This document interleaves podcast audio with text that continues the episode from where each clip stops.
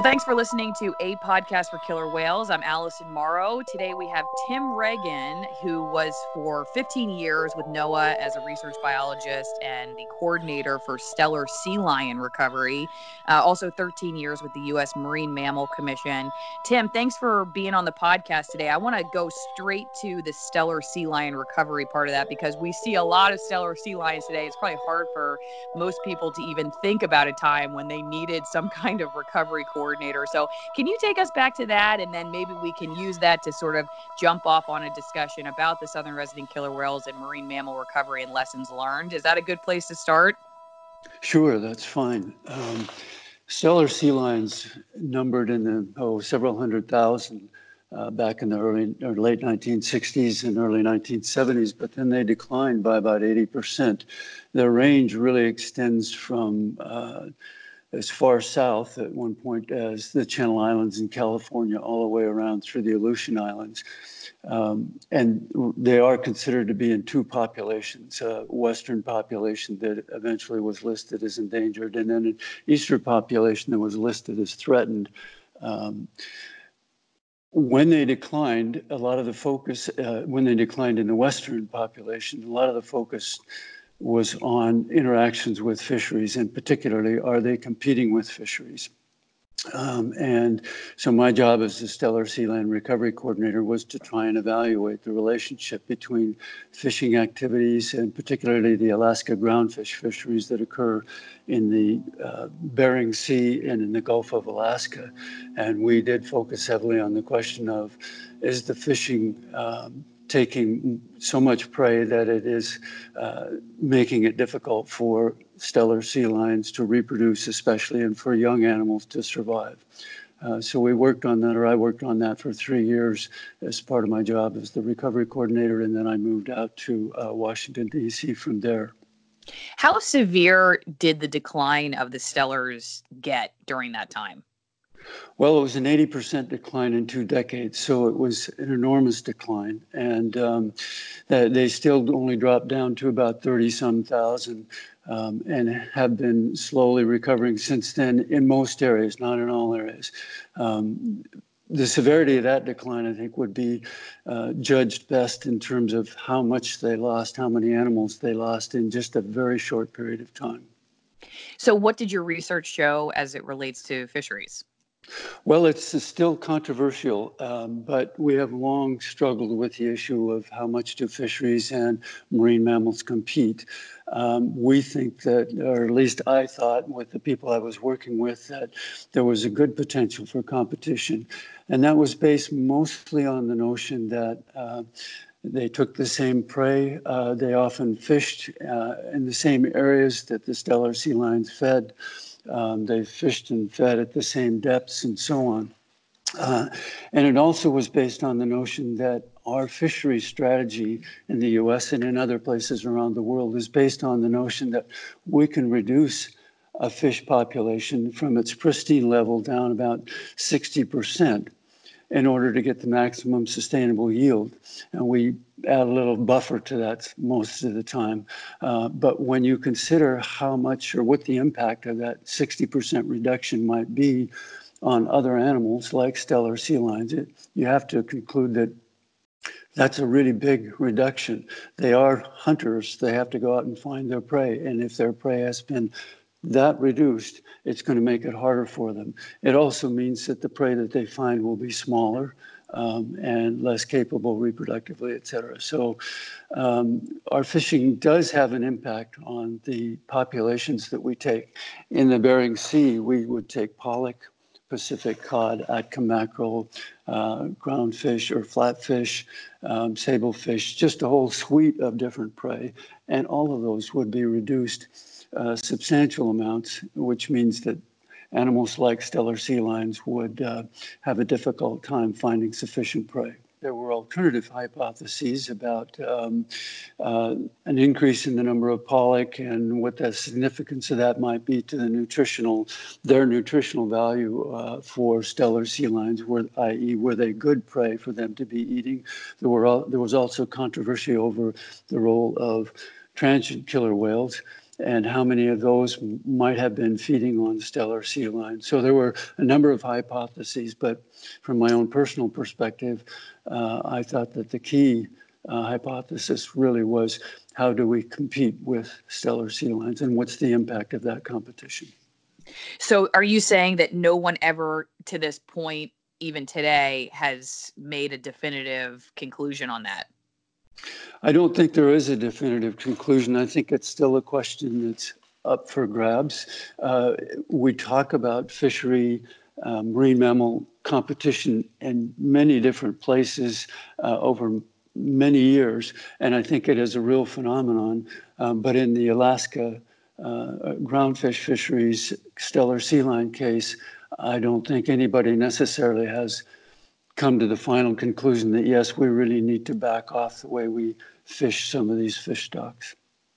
It's interesting as it relates to the southern resident killer whales, right? Because for people who uh, are new to the podcast, they are fish eating killer whales. They don't eat marine mammals like Steller sea lions, like the transient killer whales do, or sharks or anything. So if the fish stocks go down, in, in this case, particularly, they like salmon and Chinook salmon uh, as one of the majority prey items for them. Um, and those are not doing very well. That's why they're not able to find it enough to eat. And the conversation, I will say, does not discuss fisheries as often as the other topics like pollution or noise, uh, you know, sound underwater from boats. Um, and as it relates to the salmon recovery specifically it often is habitat and and frankly predators has become a, a real hot topic. What should we do about predators like sea lions and seals? Should we have some kind of call to reduce those predators? But i don't hear the fishery conversation come up as often. I, I, have two questions related to that. The first is Does that surprise you that fisheries often is not talked about the same level as these other topics? And then, secondly, what do you think about this idea of culling predators of the fish like seals and sea lions to gain more food back for the southern resident killer whales? Okay, well, with regard to uh, the first question, I think it is a, a reasonable concern, um, and that I agree with you that fisheries do not get enough attention. If you were to develop a sort of a graphic illustration of all the different places that we interfere with uh, Chinook salmon and have reduced their population numbers or biomass. You could start all the way up from the streams in uh, the mountains uh, to where their spawning beds are, and you could see how we have decreased that habitat or degraded that habitat. And you could see that there might be uh, things that are blocking their passage to the sea when they get out at sea they are taken as bycatch and uh, from directed fisheries. So uh, there's uh, an effect there. And then when they return back here, again, they are still fished in uh, closer to shore uh, areas like the Puget Sound area. Um, so there are lots of places where we do interfere with them, and fisheries directly removes uh, some of the prey that are potentially available or otherwise available to killer whales. So I think it is an issue that needs to be discussed more. Um, with regard to the second question, um, that is a hot topic. It's been debated down uh, because of uh, interactions at Bonneville Dam, also at the uh, Willamette uh, River.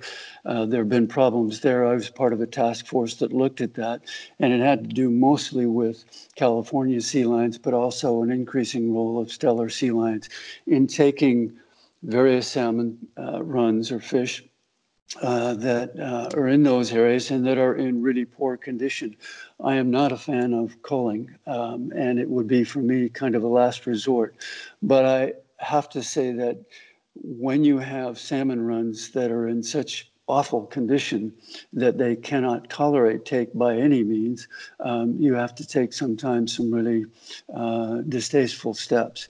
And so, as part of that, uh, committee that looked uh, to advise NOAA on whether or not they should be taking out California sea lions. I had to say that, yes, in this case, I think they should, uh, but they need to look for the longer term solutions as well. I do not see culling as a long term good solution to um, reduced uh, prey or abundance of other marine mammals. Can we talk a little bit about the fur seals? Uh, because this was an action that was taken against that population, right? After World War II, as Japan was trying to recover, uh, they depended in part, in large part, on uh, fisheries. And they were complaining that there were so many northern fur seals in the North Pacific that they were competing with their fisheries.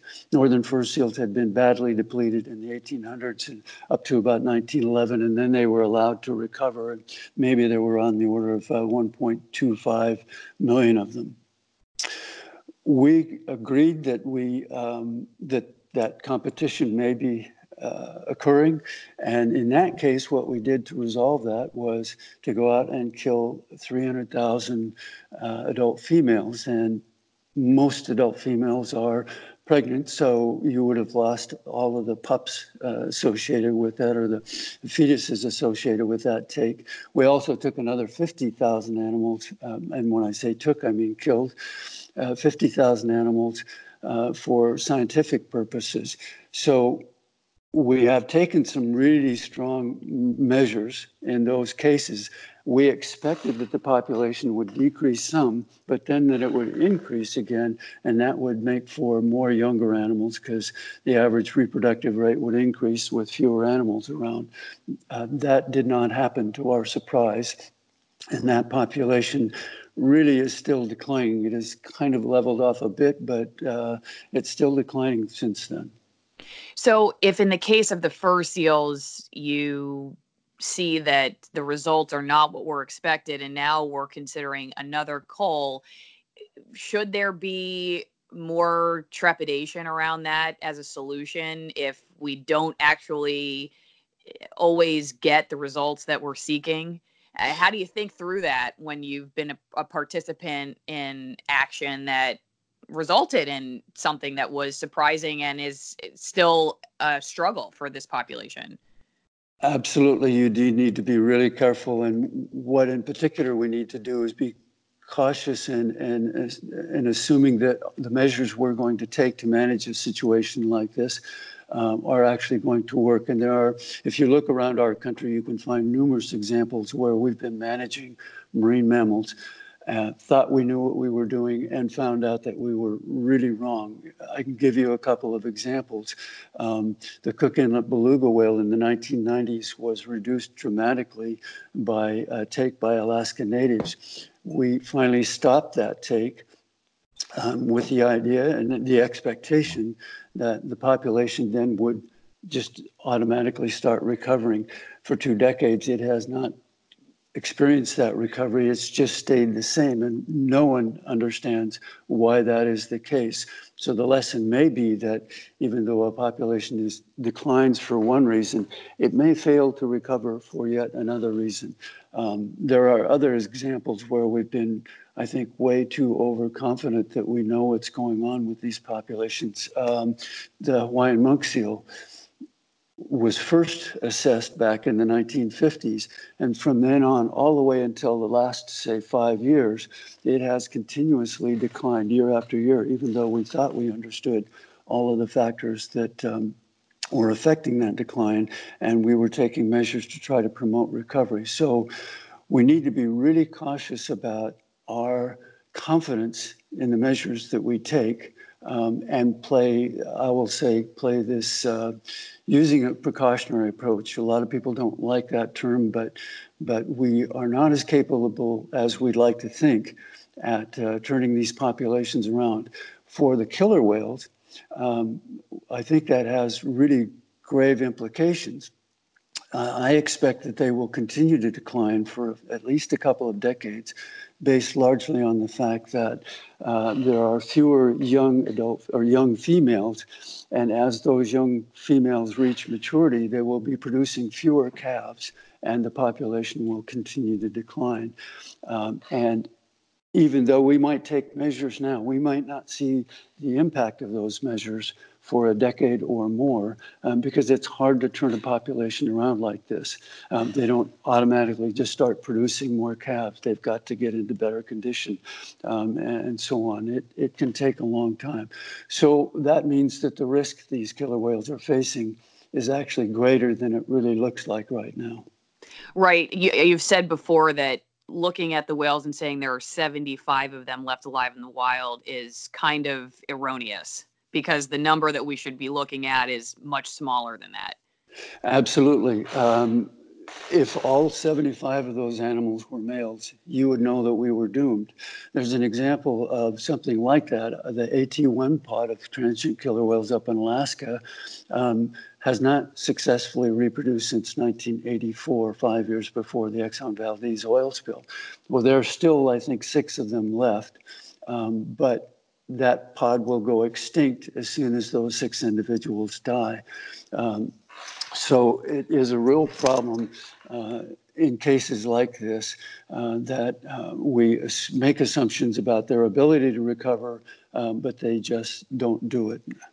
It sounds like, from your standpoint, that these whales have a pretty grave prognosis. Is it worth putting the amount of energy and money into them?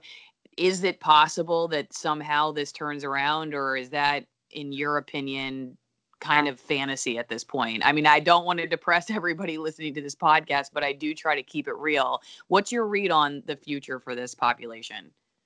Absolutely, we need to to try. Uh, we need to be really sober about the nature of the risks that are here, but there there is no reason that we shouldn't be able to bring these this population back to a healthy state.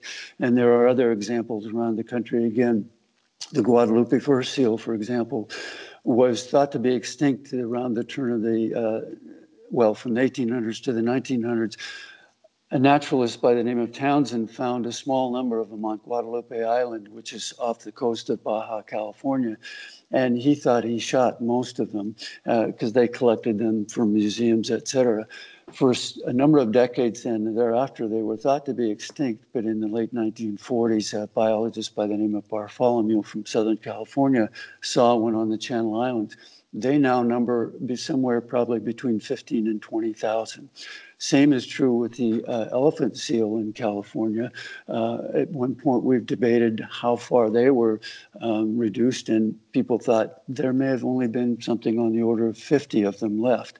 They now number somewhere on the order of probably 150 to 200,000 animals.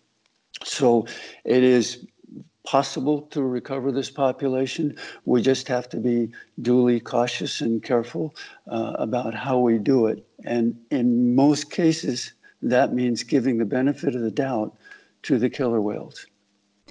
And so, what does that mean from a policy standpoint? Because you've already brought up a couple of cases where you've said we just obviously didn't know everything there is to know about these species we're trying to recover, and they haven't recovered the way that we thought they would. In fact, they keep declining.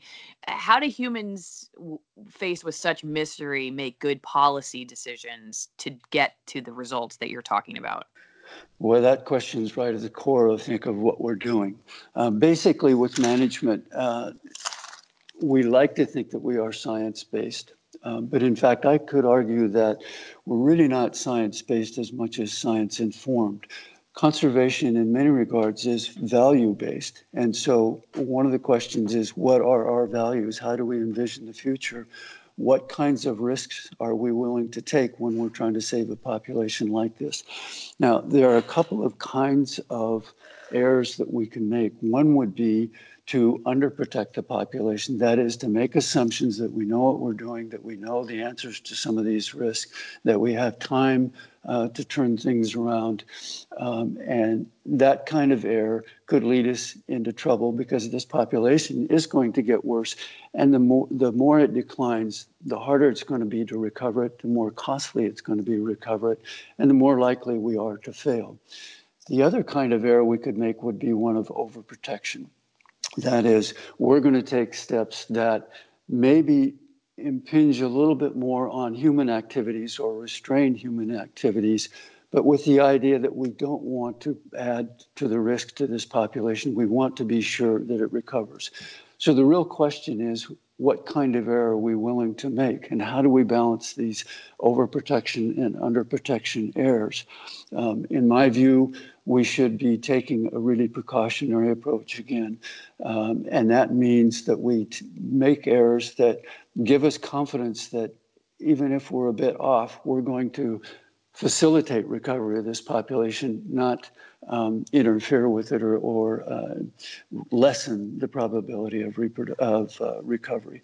So the question now for decision makers and for everybody in this area is how are we going to do that? Uh, there's one other aspect to this in terms of management that I think is really important.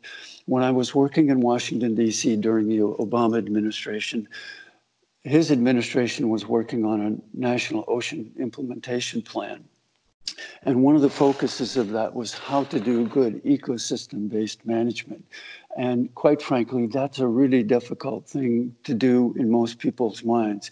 We looked all over the country to find good examples of ecosystem based management. This is particularly right after the Gulf spill and, and problems in the Chesapeake Bay and so on. Um, we didn't find a good example. Up here in the Pacific Northwest, in this Puget Sound region or Salish Sea region, we have a really good opportunity to do good, careful, conservative, uh, ecosystem based management. But it means that we are cautious about what we do, that we make sure that we have brought about the kinds of recovery that we're looking for for killer whales. Um, and we can provide an example for the rest of the country and really for the larger world about how we can turn ecosystems around. And we really need to do that um, throughout our world's oceans. We've got all kinds of problems very similar to this kind of problem. We just lost the uh, Baiji, the Yangtze River dolphin. Um, we're on the verge of losing the vaquita. Uh, which is a small harbor porpoise in the Gulf of California. It was estimated to number about 567 in the early 1990s. The most recent estimate is about 10 animals. And that's a case where we've known almost exactly what is causing them to decline, but we have not had the gumption and the values to say we're going to stop this and make sure that we take the measures that will help this population recover. And I would say the odds now are hugely uh, against the vaquita uh, and that it's more than likely going to be extinct within the next five to 10 years. It's interesting that you talk about values in regards to the recovery of species like that because I remember when I became an environmental reporter years ago and I was taking the baton from the man who had the position before me. I just finished a series about religion and I looked at him and I said, Oh, I'm so excited to finally switch from a controversial topic like religion to something more fun like the environment. And he laughed at me and said you better get ready because there is there is nothing non-controversial about environmental journalism and it's because of all of those values that are constantly uh, crossing paths with one another and a lot of emotion and politics tied up in it. So in the case of those uh, species that you just mentioned that may be extinct within a few years despite all of the knowledge and the research around them what is it that finally makes the difference to say we are going to do what it takes is it is it just like in this case the southern resident killer whales have um, an emotional connection with us or we, we feel like they have a, a history here and they represent kind of an iconic part of the pacific northwest? I mean what does an endangered species have to have in order for humans to put their values onto that recovery effort? Um, boy, that's another wonderful question. And, it really gets to the heart of the issue again. Um, and in fact, the example that you use, you used religion versus the environment. Actually, I think those two are very closely related. Fundamentally, the question that we have to answer is how do we envision our future? What kind of future do we want our children and grandchildren and future generations to have? What do we think the world should look like, or what would we like it to look like? Um, and then we have to be willing to make decisions. We often find ourselves faced with these crises and we think, oh my gosh, we're going to figure out something we can do maybe to make things better. But future generations are going to have to deal with this. Well, right now, the question is we've caused this problem. Uh, what should we be responsible for doing? And are we willing to make those changes?